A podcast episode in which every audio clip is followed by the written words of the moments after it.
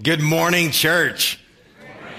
In that video, you saw the, the, the lake that they were, students were splashing in. That froze over the next morning. Like, that's how cold that was. this video compilation is both from our high school and our junior high camps from this summer. And reflecting over this video reminds me how much I love to do what I get to do.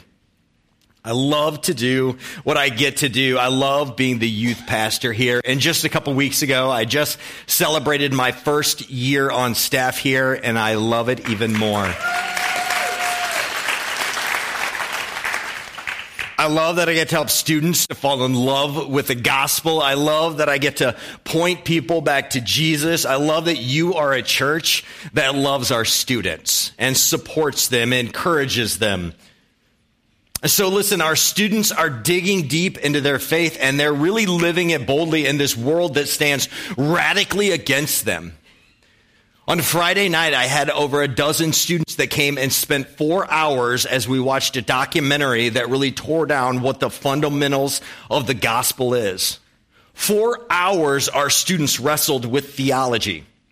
Now, on top of that, we're going to be taking our students to New Life Church in Moline here. They're hosting the Unshakable Faith Conference. And in this conference, it's called Standing Firm in a Deceived Culture. They're going to be tackling biblical topics of the case for Jesus, the case for the Bible, but they're going to be tackling topics on abortion, transgenderism, homosexuality, racism, globalism, climate change.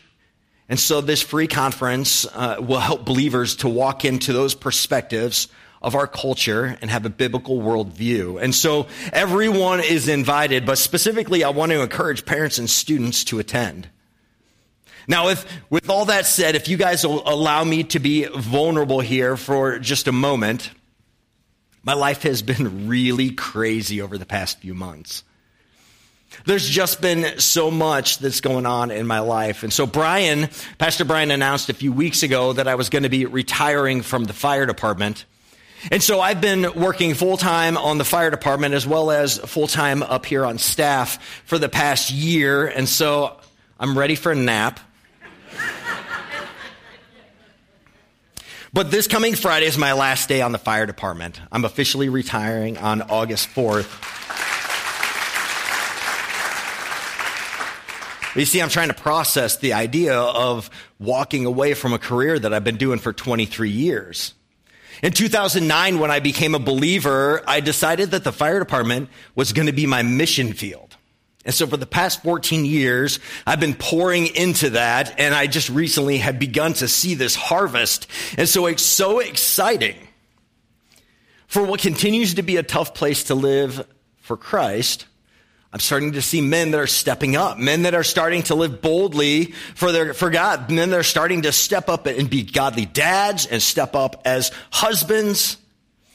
Just the other day, just last week, I had one of my paramedics call me up and he's super excited on the phone and he starts telling me about really this devastating medical call that he had just transported to the emergency room. And I'm like, why are you so excited about this? But I let him talk for a moment and all of a sudden he shared that when they got up to the emergency room that the family came up and asked them if they would pray over them. I get emotional a couple times last night and i was like i don't know where that came from but but listen so so picture here's my guys. They transport this guy to the emergency room. In the middle of the emergency room they lay hands on this guy and they pray over this hurting family like this is something, this, this has never happened in my career before. This is stuff that I've, I've just never seen before. And so all I know is that God is working on those hearts of those big burly firemen.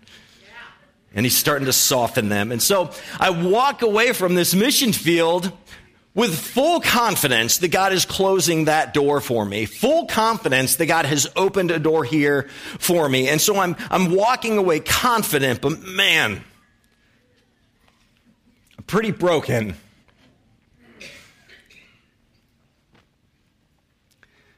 That I pray for God to raise up a new leader in that mission field. So now, in addition to all of this that's going on, Jamie, my wife, and I, along with Chastity Holmquist and Micah Kershak, took our high school students out to Colorado for our summer camp. In Colorado, we repelled, or they called it throwing themselves off a cliff and hoping that they would live. We, re- we repelled, we whitewater rafted, and then we spent four days backpacking through the collegiate peaks of the Rocky Mountains. Now here's the cool thing. Most of our students had never even camped before. Let alone to cram everything they need to survive into a backpack and lug it through the high altitude snowy peaks of the Rocky Mountains. One thing I made sure that I pressed into our students is to be willing to do hard things. And that's one reason why I love taking students on, on uh, excursions like this is to teach them that once you realize that you physically are capable of more than what you think, once you realize that like I can be pushed to some place where I'm uncomfortable and I can still go further, that that means all of a sudden when God calls us to do really hard things, that we're capable of stepping up and saying yes to those things as well. 1 Timothy 4, 7 and 8 talks about this. It says, while bodily training is of some value, but godliness is of value in every way, as it holds promise for this life, but also for the life to come. And so while I'm writing this part of this sermon, AJ Langworthy, our youth assistant, he takes and he randomly sent me a list of the five most recent songs that were played on a secular radio station. Just give me a reason, unholy, the lazy song, anti hero, and get lucky. But you see, as believers, and what we continue to try to press into our students is that it's not about needing a reason. We know the reason. The reason is to glorify God, that it's not about unholy, but we're called to be holy as He is holy. It's not the lazy song, but God's called us to the Great Commission. It's not anti-hero, but we're called to stand up and defend those who cannot defend themselves. And it's definitely not about getting lucky, but it's about honoring God through our purity. And as he sent me this list of these songs in this moment, it served as a stark reminder to me about the world that our students live in. This is the world our students live in, and yet our students were willing to sacrifice a week of their summer to step away from their cell phones, to take step away from the internet and social media, and in a lot of ways to step away from their lives as a whole. In, in the purpose, with the idea to just bask in God's creation, to know Him deeper, and to show Him glory. In the process at camp, we had students I had students that came up and they're like, hey man, I am struggling with this. I need some accountability. We had students that came up and they're like, I need someone to intentionally to disciple me because I want to go deeper in my faith. We had students repent of sin. We had students commit to be more fully devoted to God. Now I do have to say, for full disclosure, four days of carrying heavy packs for miles in the back country, not everybody was a fan. Okay, so now on top of retirement, on top of the weight of the junior high and senior high camps, Jamie, my wife, and I also went on the Israel trip that Pastor Ed led. This trip alone was overwhelming. It's tough to process through. I mean, we literally were walking the walls of Jerusalem. We, we stood where the temple was. We touched a mosaic floor in the synagogue of Magdala where Jesus would have walked and preached. Where we stood where, uh, the, Oh, here we go. We stood where the uh, Jesus cast the demons into the pigs and they ran into the sea. We saw where Jesus called Andrew and Peter and where the Dead Sea Scrolls were found and the list just keeps going. But on top of all of this, in Bethlehem, we found the best knockoff Starbucks I've ever seen. if you see right above Jamie's head, it's not Starbucks, it's Square Bucks. And literally a block down the road was Stars and Bucks. For those of you guys that are coffee drinkers, let me give you some advice. Don't go to Israel. I think the worst cup of coffee I've ever had in my entire life was every cup of coffee I had there. So here I am. I'm just, I'm beat tired. I'm overwhelmed. I'm just ready for, just to rest for a moment. I'm in the airport waiting for my flight back home from Israel when Pastor Brian sends me a message. And he says, and I quote, I want you to come back with two sermons. to which I replied, after a 14 hour flight that crosses eight time zones, I'm hoping to come back and take a nap. To which his immediate reply was, seriously, one from the Old Testament and one from the New Testament. Well, two terrible cups of airport coffee later, and I start working on this sermon. And so people keep asking me what my favorite part of the Israel trip was. And although as a whole this trip was amazing and I highly recommend it if you're capable, the one thing that struck me, the one thing that really hit me was on our final day. We're in our tour bus, we're driving down the highway, and all of a sudden the tour bus driver pulls over to the side of the highway and says, Get out. We get out and we start walking down this rocky path, which all of a sudden opens up to this wide expanse of a field. Our guide begins to read from Scripture. He says, Now the Philistines gathered their armies for battle. And they were gathered at Socoh, which belongs to Judah and encamped between Socoh and Azekah is Ephes Dammim. And Saul and the men of Israel were gathered and encamped in the valley of Elah and drew up in line of battle against the Philistines. The Philistines stood on the mountain on one side and Israel stood on the mountain on the other. And so you see Socoh is in the bottom right corner. Azekah is in the top left. And it says the Philistines were camped in between those, which we see as Ephes Dammim. That's actually they call it a mountain. I call it a hill after being in Colorado. But they're encamped on this mountain. Above that's the Valley of Elah. This is the battlefield. And on the other side, we see the Israelite camp. Listen, it's in this moment that all of a sudden I realize it strikes me. I'm standing on the battlefield where David fought Goliath.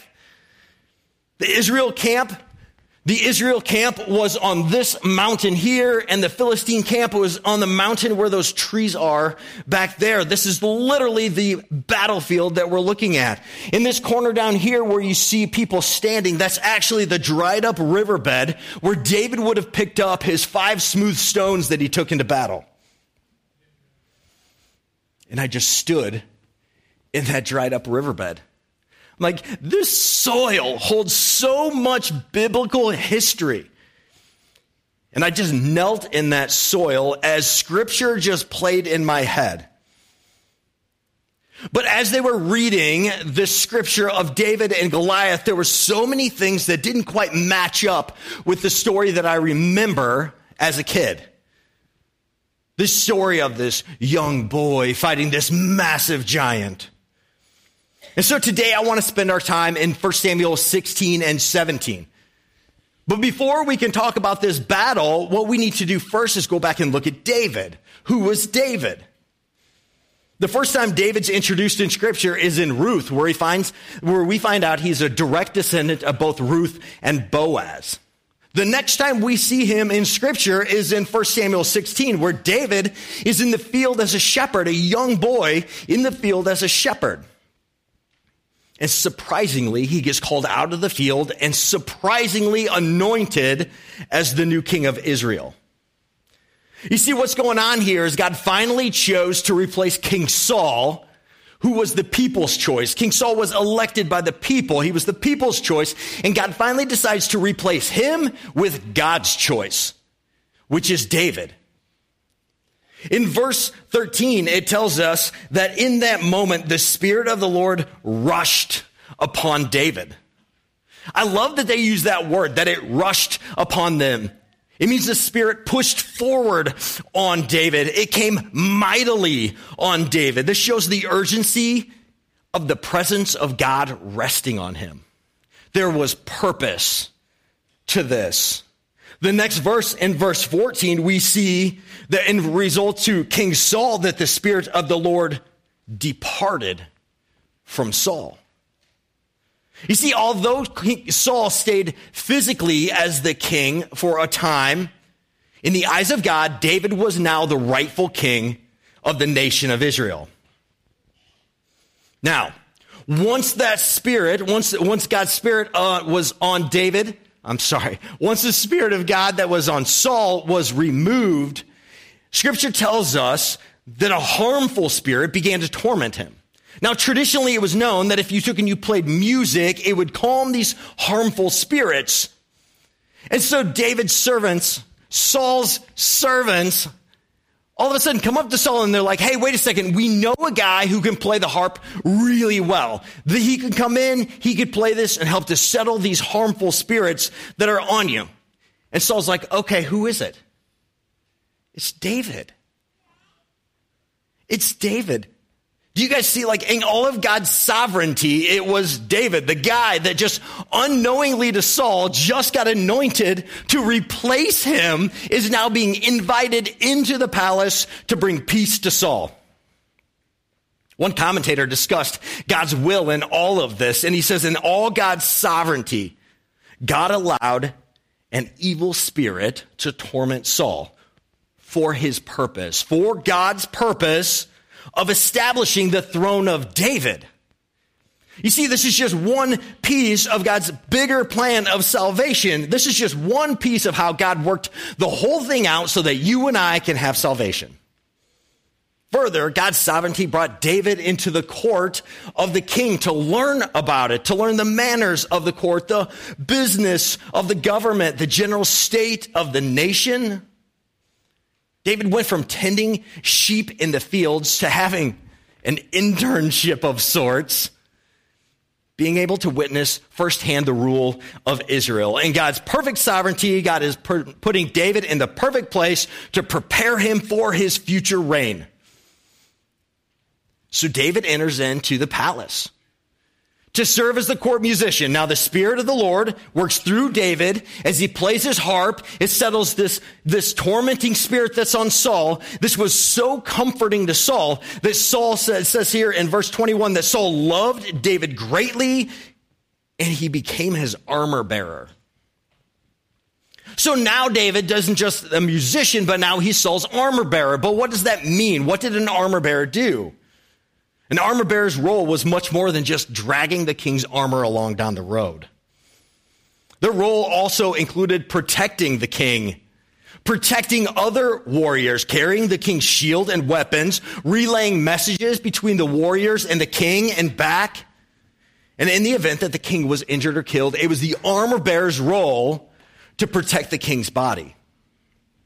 One commentator described the attributes of an armor bearer. He says, first and foremost, an armor bearer must be completely devoted to their master. They must be someone who can be trusted with any task, no matter how difficult or dangerous it may be. They must be willing to lay down their life for their master if necessary. They must be trustworthy, loyal, physically fit, and able to keep up with the master in battle. They must be skilled in the use of weapons.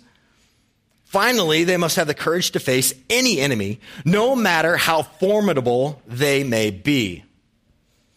Listen again.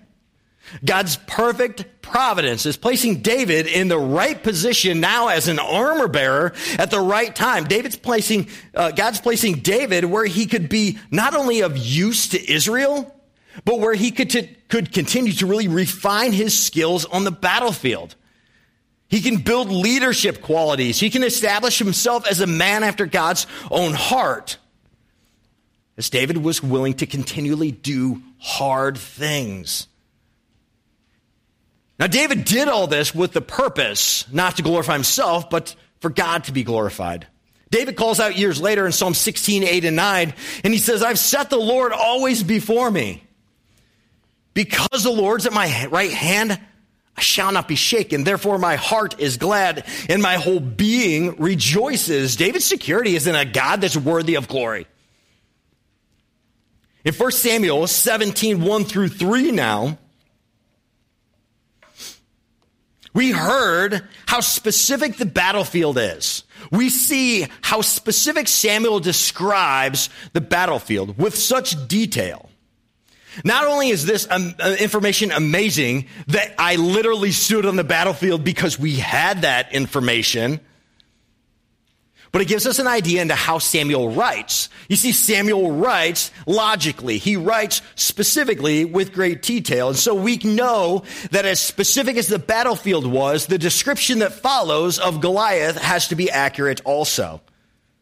And so in 17 verses 4 through 7, it says, And now there came out of the valley of the camp of the Philistines a champion named Goliath of Gath whose height was six cubits and a span.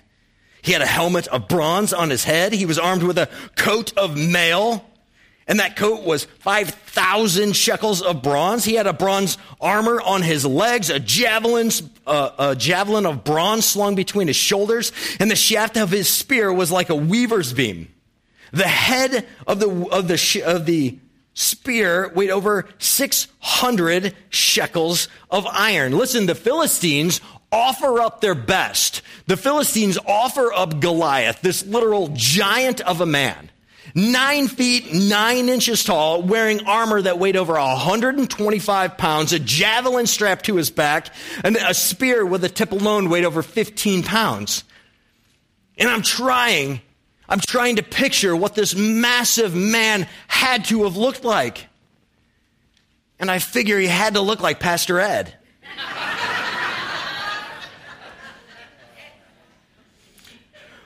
So here comes Goliath marching into this empty battlefield.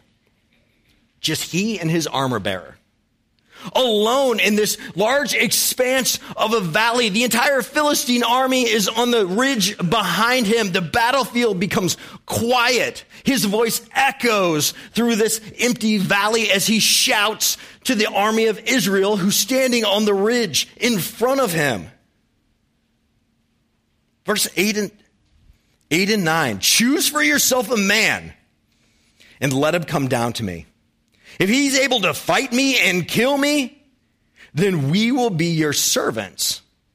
But if I prevail against him and I kill him, then you shall be our servants and serve us. I find this crazy. I find this idea crazy. They're deciding the fate of an entire nation not based upon a war, not based upon a battle, but based upon a fight between two men. And the standard was, was that whoever lost, their nation would surrender. Now, one commentator describes that the Philistines, the Philistines would have known about the God Yahweh. They would have known the history of how Israel's God was capable of crushing armies. The Philistines would have known how Samson ripped the gates out the Philistine city of Gaza. They would have known how Samson killed a thousand Philistine soldiers with a jawbone of a donkey. So it's believed, it's believed that Goliath was testing the waters. You see, he's standing in the Elah Valley and he's like, whose God has control of this valley?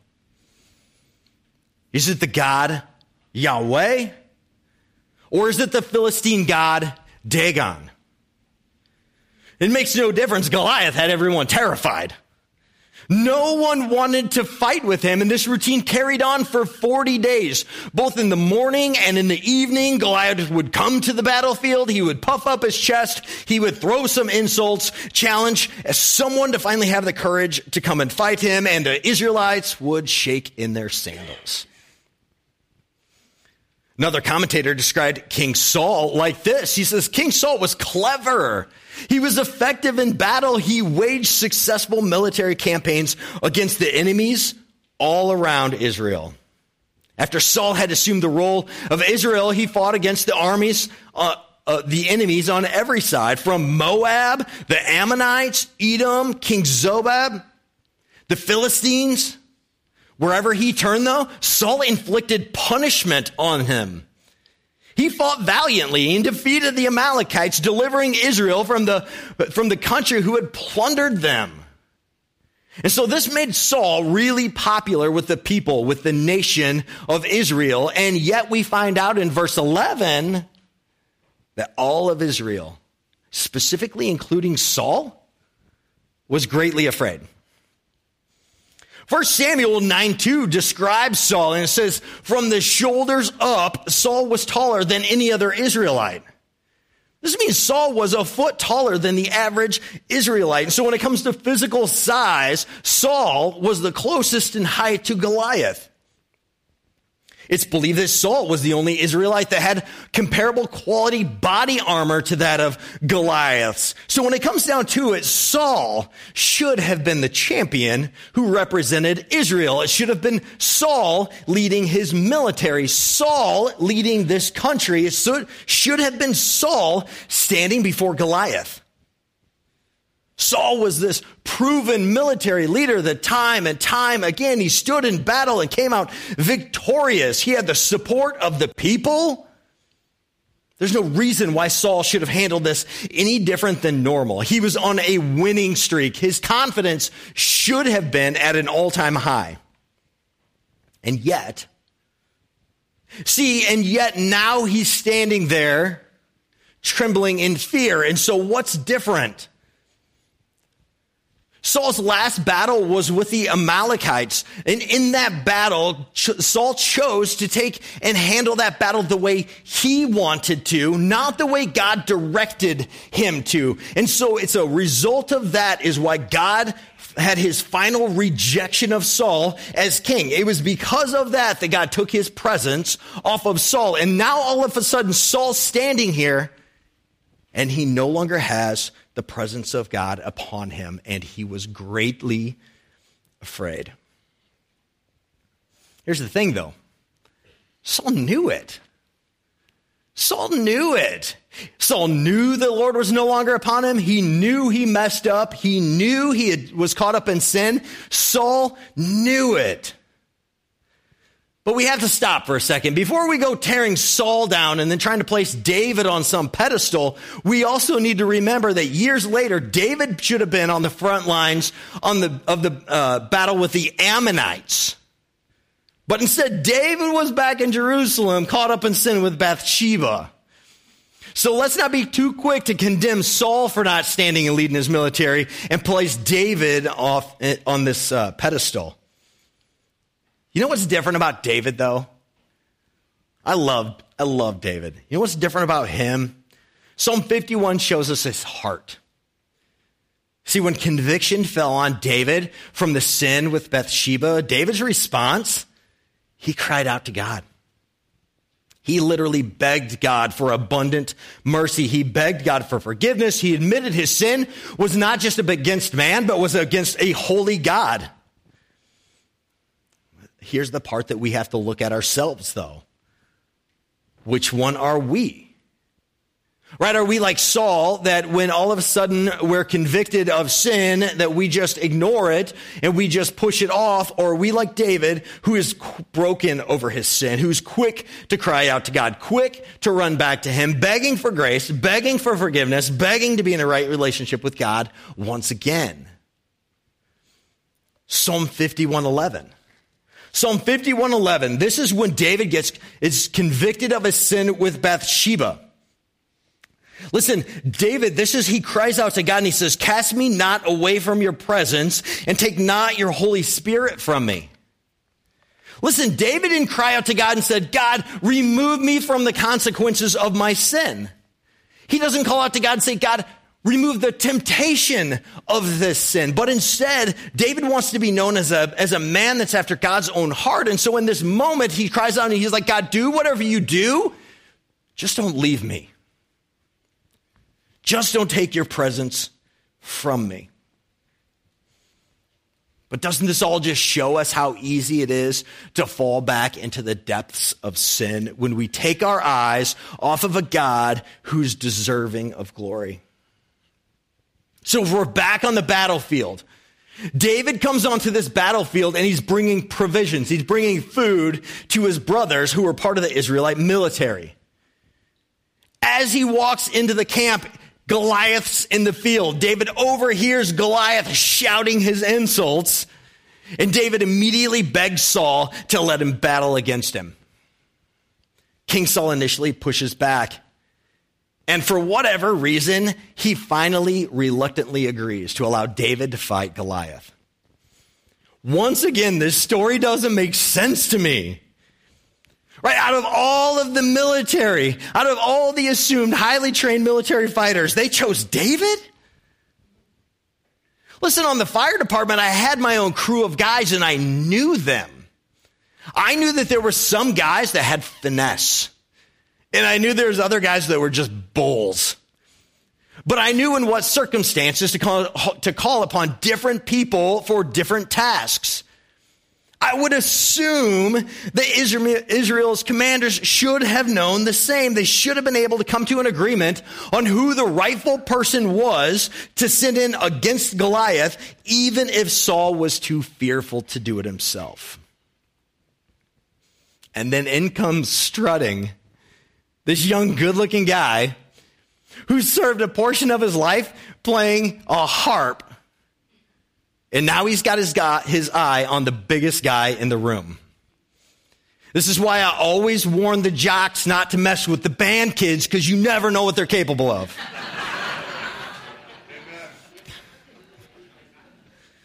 you see, this is the way this story usually goes, though, right? Young boy David, giant Goliath, takes him down with a single stone. Part of this is correct. Part of this is biblical, but see, when we read for ourselves, we begin to look back. When Saul first took David out of the fields, when Saul first took him and brought him in to play this harp as a musician, David already had a reputation. Young David already had a reputation. His reputation was not being known solely for being an amazing musician, but he was known for being a man of valor, a man of war, being prudent in speech, a man of good presence. But here's the one I love the most. And the Lord was with him. As I process through retirement from the fire department, I always wonder what my reputation really is. I know what guys say to my face, but what's my re- reputation behind closed doors? I see the reputation David had that the Lord was with him. And man, I can only hope that I lived my faith boldly enough that there may be a few that would say that about me. But listen, David. David, maybe he wasn't military trained, but David was a warrior. This is not some rendition of eight year old boy that we see in a children's book. David was a warrior. David had wrestled a bear and on another occasion wrestled a lion with his bare hands and David won. David took his role as a shepherd seriously, protecting his flock. David lived up to the reputation of an armor bearer as he was fully devoted to the master. But here's the thing Saul was not David's master. God was. God was David's master. God was the one that David was fully devoted, willing to lay his life down for. So when David walks into this Israelite camp to convince Saul to let him stand against Goliath, he was obviously met with resistance, but Saul didn't push back on him based upon his physical size. Later, Saul even offered David his own armor. Answers in Genesis concludes. He says, although Saul acted foolishly on several occasions, Saul wasn't unintelligent. If Saul was documented as one of the tallest men in the land of Israel, why would he offer a young boy his armor knowing it wouldn't fit him?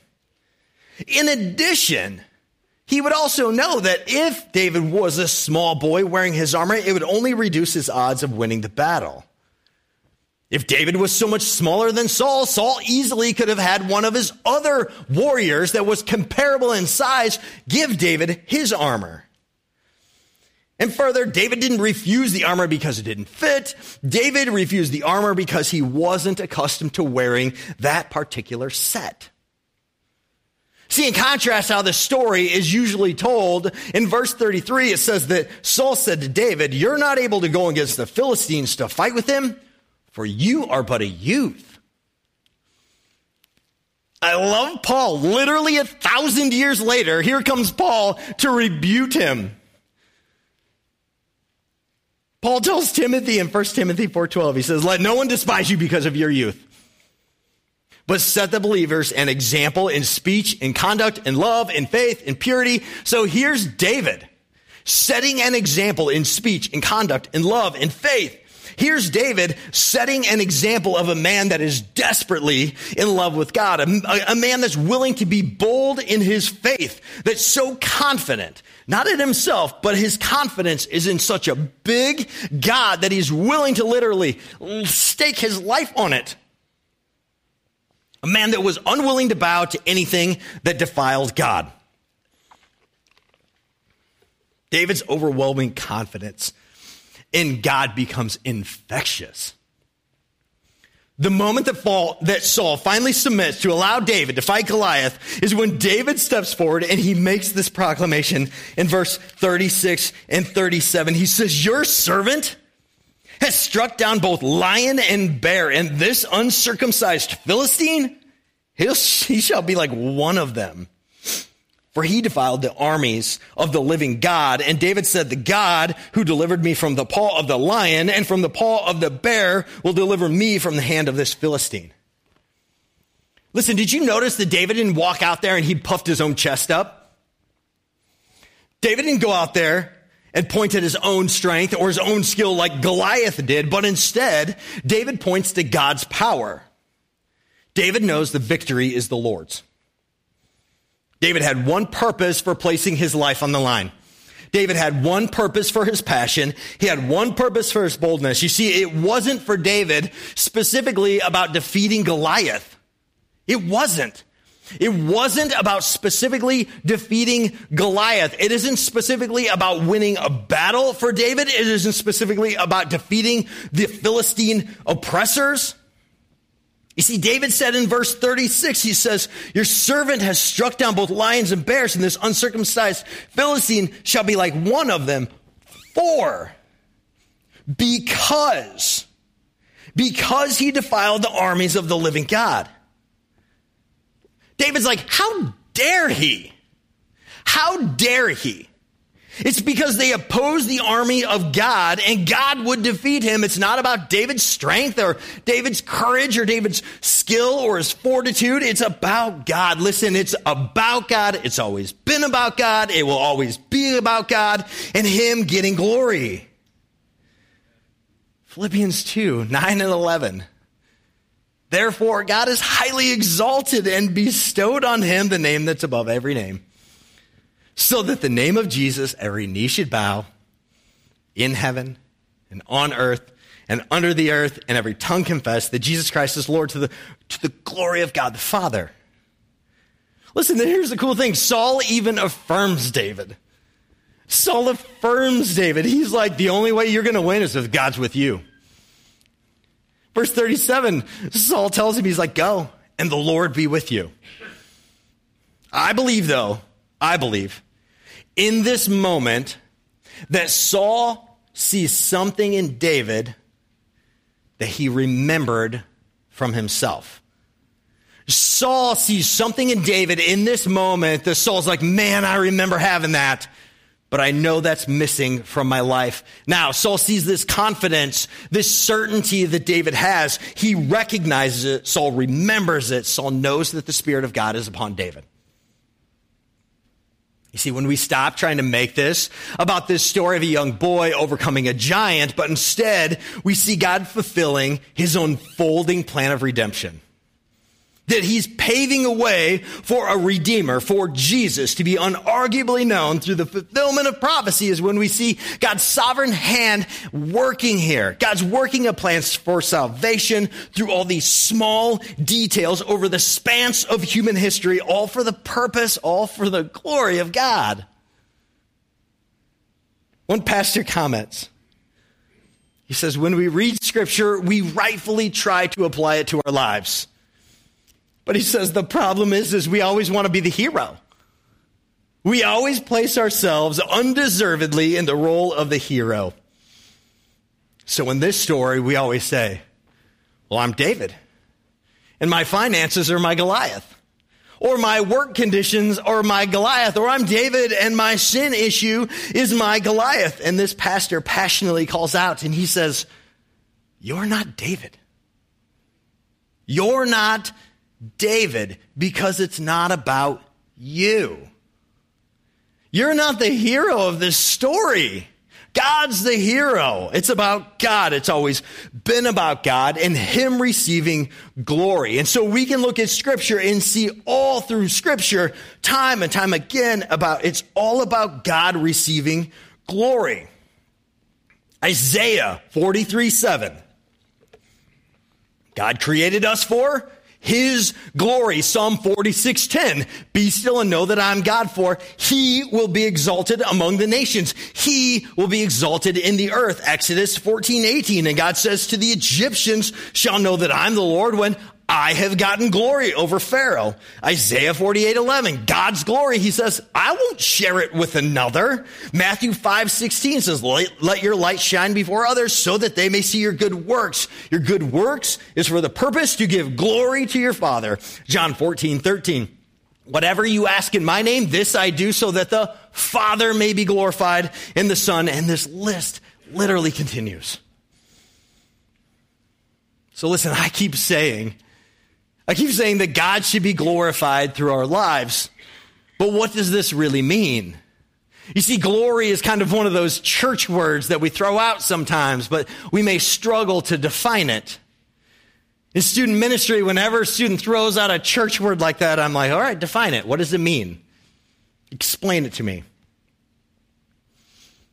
Here's the deal God's perfect. In and of himself, he's perfect.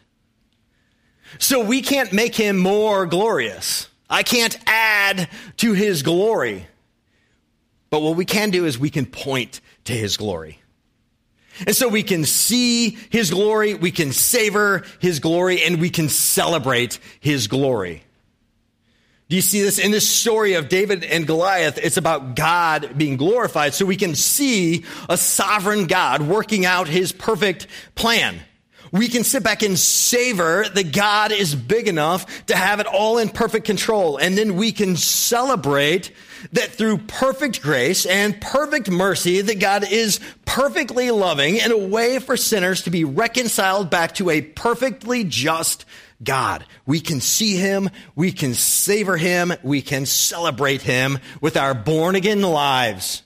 This is how we glorify God.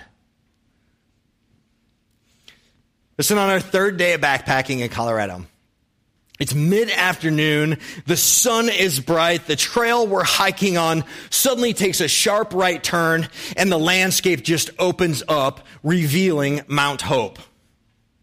Now, obviously, photos don't do justice. But in this moment, I grabbed some of our high school students and I asked them, I said, Hey, do you feel big right now or do you feel small?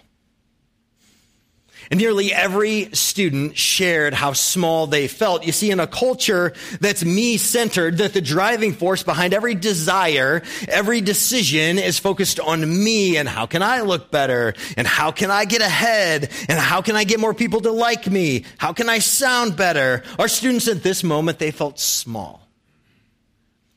They didn't feel insignificant. They didn't feel unimportant but in that moment, they gained a bit more perspective on how big God truly is, and the glory is due to Him. So, listen, when we look at this story, if we want to apply it to our own lives, we more accurately need to place Jesus as David and our sin as Goliath. Jesus has defeated and overcome sin. Jesus is the true hero. Jesus is the true victory of this battle. Our sin defeated once for all. The truth is, it's not about me, but it's about a God being glorified. And listen, God being glorified, that it's not about me, actually brings freedom and peace. Listen, if I'm the hero of this story, if I'm David and my sin is Goliath, if I'm the victor, this means the only way for me to overcome sin is by me defeating it. Listen, I'm going to go on a ledge here, though, and say at one point or another, probably everyone in this room has tried this. We've tried to be good enough for God, or we've tried to be strong enough to stand up against our addictions, or we've tried to have enough willpower to overcome our sin and our selfishness. And this is what I know. Me trying to be the hero of the story is exhausting and I'm simply incapable of it. See, when we try to take the place as the hero, it makes everything about my good works. It makes everything about my performance. I laughed as I listened to a preacher continue on this section. And he says, listen, if you want to place yourself in this story, if you insist on placing yourself in the story of David and Goliath, the most rightful place for you to be is the Israelites that were standing on the edge of the battlefield, shaking with fear. But here's the amazing part. Right, here's the good news of all of this is that we don't have to shake with fear over our sin. Although in Colorado, my students may have felt small, they knew they had a big God. And that God used this whole story of David and Goliath in his sovereignty to continue laying out a path for salvation. Salvation so that we, you and I, can once again boldly stand before the throne of God and worship the rightful king.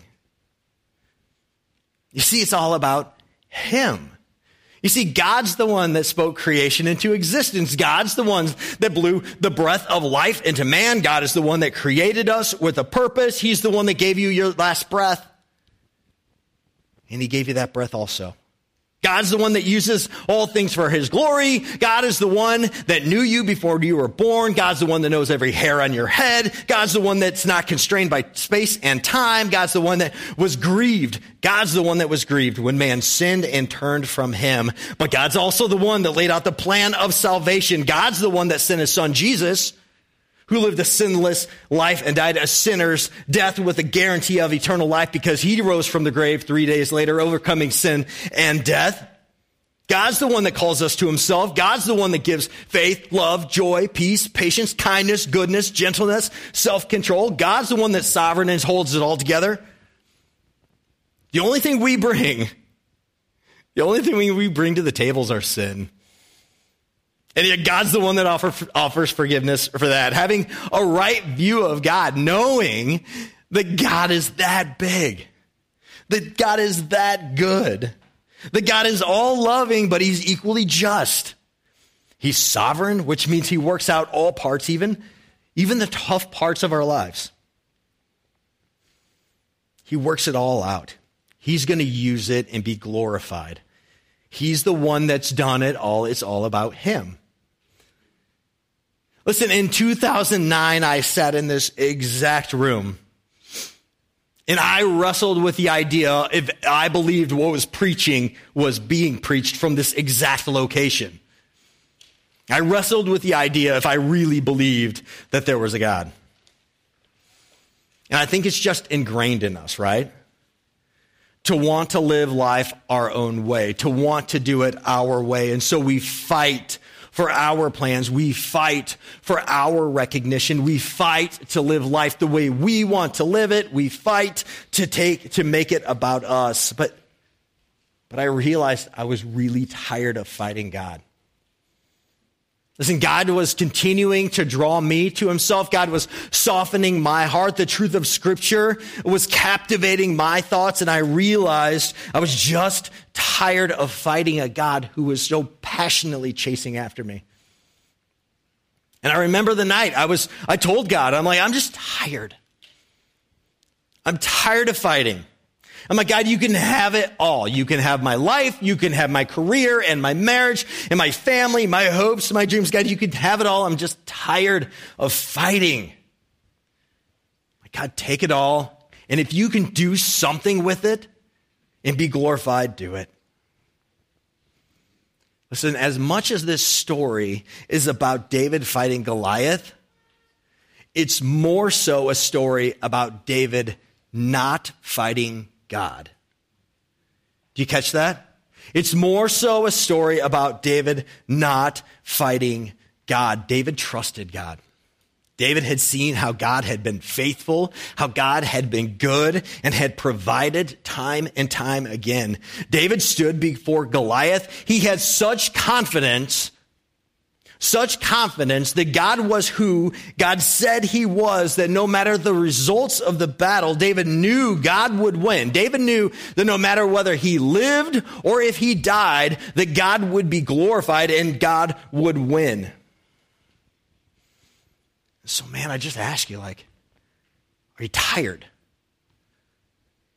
Are you tired? And, and, and maybe you're in the place I was and you're like, man, I, I just don't even know if what's being preached from this location is actual truth. But God, are you getting tired of fighting God? Or maybe you're still just holding on, grasping to certain parts of your life and you're like, God, I got this. Uh, you can have it all, but uh, I still want to hold on to my finances. God, I trust you with everything, but oh, God, I just, my work.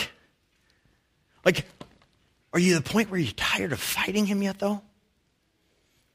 Because this is Psalm 30, 11, and 12. God takes everything and is glorified through it. He's take, turned my mourning, He's turned it into dancing, He's loosed my sackcloth and clothed me with gladness. That my glory may sing your praises and not be silent. O Lord, my God, I'll give you thanks forever. Father, we love you, God. God, and I just thank you for uh, this time. God, we have come together and gathered as the body. And from that, God, I pray that you're glorified. God, we have sung songs of praises to you. And from that, I pray that you're glorified. We've opened your unerrant word and we've studied it. And God, I pray from that that you're glorified. God, we've wrestled with our own hearts today. And from that, I pray you're glorified. So, God, we just come before you and we're like, David, as he cries out, and we're like, God, just don't take your presence from us. God, keep working on us. Keep, keep, keep moving within us. God, point us in the direction you want us to act next. What battlefield is it that you want us to step onto? Because here's what I know is outside of these four walls, there is a world that is radically in need of you. I just know that outside of these four walls, there are people that are hurting and need, and need the hope that only you can provide, that need the comfort that only you can provide, God. They need the salvation that only you have. So God, use us as a church. Use us as individuals. Take and, and, and stir a fire within us that we have no other desire than walking outside of these four walls and proclaiming the good news of the gospel, knowing that you'll be glorified, God. Use us. We offer ourselves to you, God. We love you and praise you, God. Lift up for you. Amen.